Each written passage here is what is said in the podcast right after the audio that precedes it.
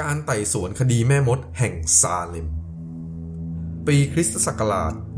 1692 หญิงสาวในเมืองซาเลมหลายคนอยู่ๆก็มีอาการชัก คลานไปมา พูดจาไม่ได้สับ และตะโกนด่าทอพระเจ้า แม้แต่หมอก็ไม่สามารถรักษาได้ สุดท้ายชาวบ้านต่างเห็นพ้องต้องกันว่า นี่เป็นฝีมือของแม่มด และการล่าแม่มดจึงได้เริ่มต้นขึ้น เชิญรับฟังครับ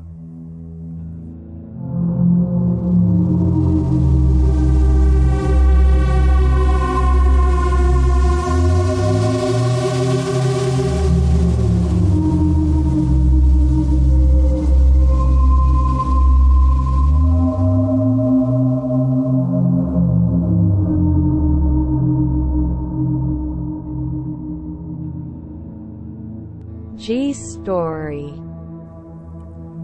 ก่อนอื่นผมต้องขออนุญาตเล่าถึง background เมืองซาเลมก่อนนะครับ เมืองซาเลมเนี่ยเป็นเมืองที่ตั้งอยู่ในรัฐแมสซาชูเซตส์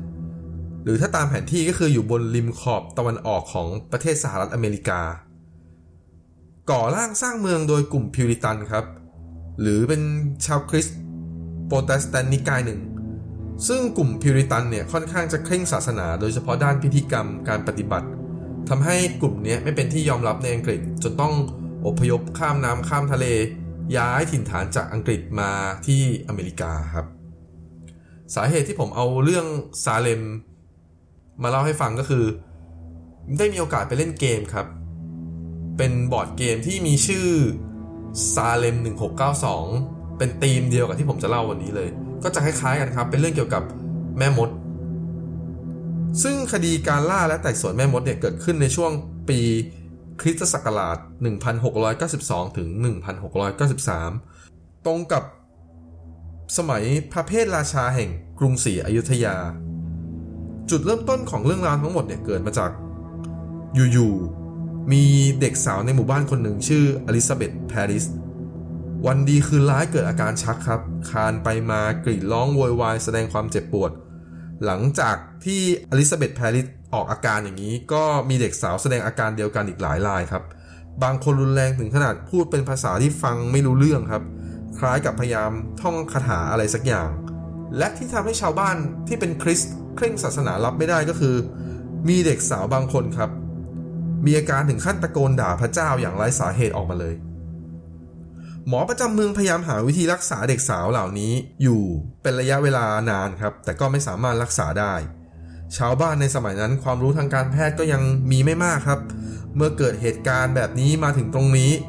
สุดท้ายครับเมื่อรักษาไม่ได้ก็เชื่อกันว่า อาการเหล่านี้ครับ เกิดจากคำสาปของแม่มด และที่พึ่งสุดท้ายของชาวบ้านก็คือ บาทหลวงครับ เปลี่ยนจากหมอครับไปให้บาทหลวงรักษาแทน แค่ชาวพิวริตันเนี่ยถือว่าเคร่งศาสนาแล้วใช่ไหมครับ อันนี้เป็นบาทหลวงของกลุ่มนี้อีกต่างหากจะเคร่งศาสนาขนาดไหนคิดดูครับ บาทหลวงครับ ต้องการจะแก้ปัญหาเหล่านี้ ขณะเดียวกันก็อยากจะได้ความศรัทธาจากชาวบ้านด้วย วิธีที่บาทหลวงทำก็คือ การทรมานให้เด็กสาวสารภาพว่าใครคือแม่มดที่สาบเขาครับ แรกเริ่มเดิมทีเนี่ยไอการทรมานอะไรแบบเนี้ยถูก กระทำโดยฝ่ายศาสนาก็คือบาทหลวงนะครับ แต่อยู่ๆก็ลุกลามไปถึงฝ่ายปกครองครับ กลายเป็นข้าราชการเนี่ยแหละเป็นคนจัดการจับหญิงสาวมาทรมาน เพื่อให้สารภาพว่าใครเป็นแม่มดที่ไปสาบเธอแทน โดยฝ่ายปกครองข้าราชการที่จับบรรดาหญิงสาวมาทรมานเนี่ยนำโดยในอำเภอชื่อจอร์ดคอวินครับจอร์จ คอร์วินเนี่ยขึ้นชื่อว่าเป็นนักเจรจาที่ยอดเยี่ยม มีสไตล์การสอบสวนที่โหดร้ายทารุณ เพื่อให้เหยื่อที่เขาจับมาเนี่ย ยอมรับว่าตัวเองเนี่ยเป็นพ่อมดหรือแม่มด แล้วก็ซัดทอดคนอื่นต่อ การบังคับของคอร์วินเนี่ยไม่ได้บังคับเปล่าๆนะครับ ยังแอบทำการชี้นำให้เด็กสาวที่ถูกทรมานเนี่ยไปป้ายความผิดให้กลุ่มคนที่มีอำนาจทางสังคมต่ำอย่างเช่นพวกขอทานเร่ร่อน หญิงแก่ที่ไม่ค่อยไปโบสถ์หรือแม้กระทั่งทาสผิวดำ และนี่ก็คือจุดเริ่มต้นการล่าแม่มดครับ ลองนึกดูนะครับว่าแม่มดในอุดมคติของพวกเราเนี่ย แม้กระทั่งสมัยเนี้ยจะจินตนาการถึงหญิงสาวที่ท่าทางแปลกๆหน่อย ก็ไม่แปลกเลยครับที่ยุคนั้นก็จะจินตนาการหญิงสาวประมาณเนี้ยว่าจะเป็นแม่มดเหมือนกัน ก็จะทำนองเดียวกันกับในหนังไทยที่มีปอบมีกระสือครับ หญิงสาวต้องสงสัยก็มักจะเป็นพวก เข้าสังคมไม่ค่อยเก่งท่าทางแปลกๆหน่อยอะไรอย่างเงี้ยกลับมาที่เมืองซาเลมครับ หญิงสาวที่ถูกกล่าวหาว่าเป็นแม่มดเหล่านี้ครับ ถูกจับมาทรมานให้สารภาพเอาดื้อๆเลยครับ แบบไม่ต้องมีปีมีขุยใดๆ การกระทำแบบนี้ทำให้หญิงสาวในเมืองต่างหวาดกลัวการจับไปทรมาน นึกออกใช่ไหมครับว่า ถ้าอยู่ดีๆ เราโดนกล่าวหาปุ๊บ เราไม่มีสิทธิ์ที่จะต่อสู้ป้องกันตัวเองเลย โดนเขาจับไปทรมานเฉยๆถ้าอย่างนั้น โดยวิธีการแก้ปัญหาในสมัยนั้นครับ ก่อนที่เราจะโดนกล่าวหาใช่ไหมครับ อย่ากันนั้นเลย เราให้ความร่วมมือกับทางราชการก่อนครับ ไปกล่าวหาคนนู้นคนนี้ว่าเป็นแม่มดก่อนเลย ราชการจะได้มองว่า เอ้ย เราเนี่ยให้ความร่วมมือและเป็นพวกเดียวกับเขาก็จะได้รอดจากการโดนจับฐานต้องสงสัยว่าเป็นแม่มดนั่นเอง สุดท้ายครับ ทั้งเมืองเนี่ย ก็ฟ้องกันยับครับ มีแม่มดกันเต็มเมืองไปหมดเลย เหตุการณ์เหล่านี้ครับลุกลามไปจนกระทั่งมีการตั้งศาลพิเศษครับ ขึ้นมาพิพากษาคดีแม่มดโดยเฉพาะโหเรื่องมันไปขนาดนั้นเลยนะครับ และบัญญัติให้การเป็นแม่มดเนี่ยมีโทษร้ายแรงถึงขั้นประหารโดยการแขวนคอเลยทีเดียว การรับสารภาพและสักทอดไปว่าใครเป็นแม่มดเนี่ยจะได้รับโทษเพียงเล็กน้อย แล้วก็อาจจะได้รับ การปล่อยตัวไปครับ แต่ถ้าใครไม่ยอมรับสารภาพแต่โดยดี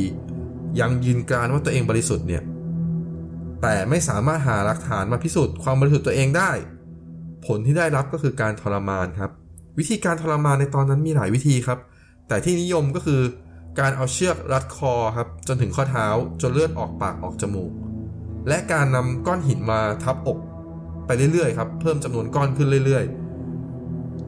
ถ้าครอบครัวไหนเสียชีวิตหมดครับ ไม่ว่าจะถูกตัดสินแขวนคอประหารหรือทรมานจนตาย ทรัพย์สินก็จะถูกยึดและนำมาแบ่งกันเองในหมู่กลุ่มลูกขุนกับกลุ่มตุลาการ วันหนึ่งครับ หญิงสาวคนหนึ่งนามว่าบริดเจ็ตบิชอปเป็นหญิงม่ายชุดดำครับ ถูกกล่าวหาว่าทำการไม่เหมาะสมกับการเป็นพิวริแตนครับทำให้เธอถูกเปลื้องผ้าแล้วก็ค้นตัว โดยคณะลูกขุนสตรี คณะลูกขุนสตรีเนี่ยอ้างว่าเธอมีหัวนมที่ 3 ซึ่งเป็นหลักฐานของการเป็นแม่มด สุดท้ายแล้วครับบริดเจตบิชอปเนี่ยถูกตัดสินว่ามีความผิดและประหารโดยการแขวนคอ แต่หลังจากที่เธอตายแล้วใช่ไหมครับ เมื่อพิสูจน์ภายหลังแล้วเนี่ย กลับไม่พบว่าเธอเนี่ยมีหัวนมที่ 3 ไม่ว่าจะเป็นในรายงานการไต่สวนก่อนหน้านี้ หรือ วิธีที่ชัดเจนที่สุดก็คือไปตรวจดูบนศพนี่แหละ ปรากฏว่าเมื่อตรวจดูบนศพเธอก็ไม่มีหัวนมที่ 3 จริง ๆ ด้วย อย่างนี้ไม่รู้ว่าเรียกว่าตายฟรีหรือเปล่า เหตุการณ์วุ่นวายเหล่านี้ดำเนินต่อไปอีกครับ จนผู้ว่าการรัฐทนไม่ไหวแล้วครับ ออกคำสั่งระงงับศาลพิเศษแห่งนี้ และตั้งศาลแห่งใหม่ขึ้นมาพิพากษาคดีเหล่านี้แทนครับ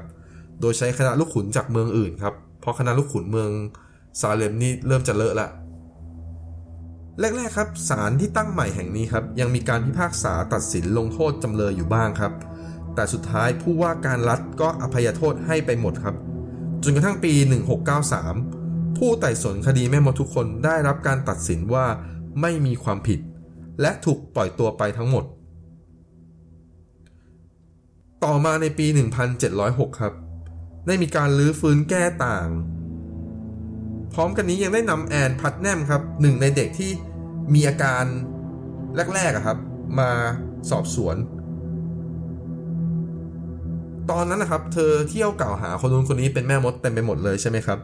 แต่ภายหลังเนี่ยได้ให้การสารภาพว่าตอนนั้นอะช่วงเวลานั้นอะเธอโกหกครับ เพราะถูกซาตานล่อลวง เพียงระยะเวลาแค่หนึ่งปีครับ ได้มีการประหาร นักโทษคดีแม่มดเนี่ยไปทั้งสิ้น 19ราย 19รายเนี้ยไม่รวมคนที่ตายระหว่างการถูกซ้อมทรมานอีกต่างหากซึ่งน่าจะมีจำนวนอีกหลายร้อย ตัดกลับมาที่ในอำเภอคอวินครับนายอำเภอคอวินก็ไม่ได้อายุยืนครับ ว่ากันว่านายอำเภอคอวินเนี่ยเสียชีวิตอย่างกระทันหันด้วยโรคหลอดเลือดในวัยเพียง 30 ปีเท่านั้นร่างของเขาครับถูกนำไปฝังไว้ในห้องใต้ดินของบ้าน ซึ่งบ้านหลังนี้ก็มีรายงานการพบเจอเรื่องราวแปลกๆ หลายต่อหลายครั้งครับ ผู้คนยังเชื่อกันว่าวิญญาณของคอร์วินเนี่ยยังอาศัยอยู่ในบ้านหลังนี้ ภายหลังครับในปี 1711 รัฐบาลแมสซาชูเซตส์ผ่านกฎหมายนิรโทษกรรม ยกเลิกผลของการดำเนินคดีไต่สวนแม่มดที่เคยเกิดขึ้นในเมืองซาเลมปี 1692 ทั้งหมดครับ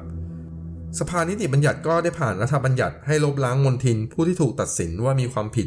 จนกระทั่งต้องโทษประหารในอดีตทั้งหมดครับ พร้อมกันนี้ยังจ่ายค่าชดเชยให้กับลูกหลานของบุคคลเหล่านั้น ปัจจุบันครับเมืองซาเลมพลิกวิกฤตให้เป็นโอกาสครับ จากเมืองที่น่าหวาดกลัว มีแต่เรื่องลี้ลับ มีคดีฆาตกรรมเต็มเมืองไปหมด มีการประหารแม่มด มีการจับคนมาทรมาน กลับมามีชีวิตชีวา กลายเป็นศูนย์รวมของผู้ที่ชื่นชอบเรื่องไสยศาสตร์ลี้ลับ เวทมนต์ต่างๆ กลายเป็นว่าเมืองที่เคยล่าแม่มดในอดีตกับเฟื่องฟูกลายเป็นเมืองแม่มดจริง ๆ ดึงดูดนักท่องเที่ยวเข้ามาอย่างไม่ขาดสาย โดยเฉพาะที่สุสานของเมืองครับ ซึ่งสุสานของเมืองเนี่ยมีอนุสรสถานการล่าแม่มดแห่งปี 1692 เป็นลานหญ้าปลูกต้นไม้ทั้งหมด 19 ต้น ซึ่งต้นไม้ทั้ง 19 ต้นนี่ก็เดาไม่ยากเลยครับว่าแทนผู้ที่ถูกประหารโดยการแขวนคอทั้ง 19 คนนั่นเองครับ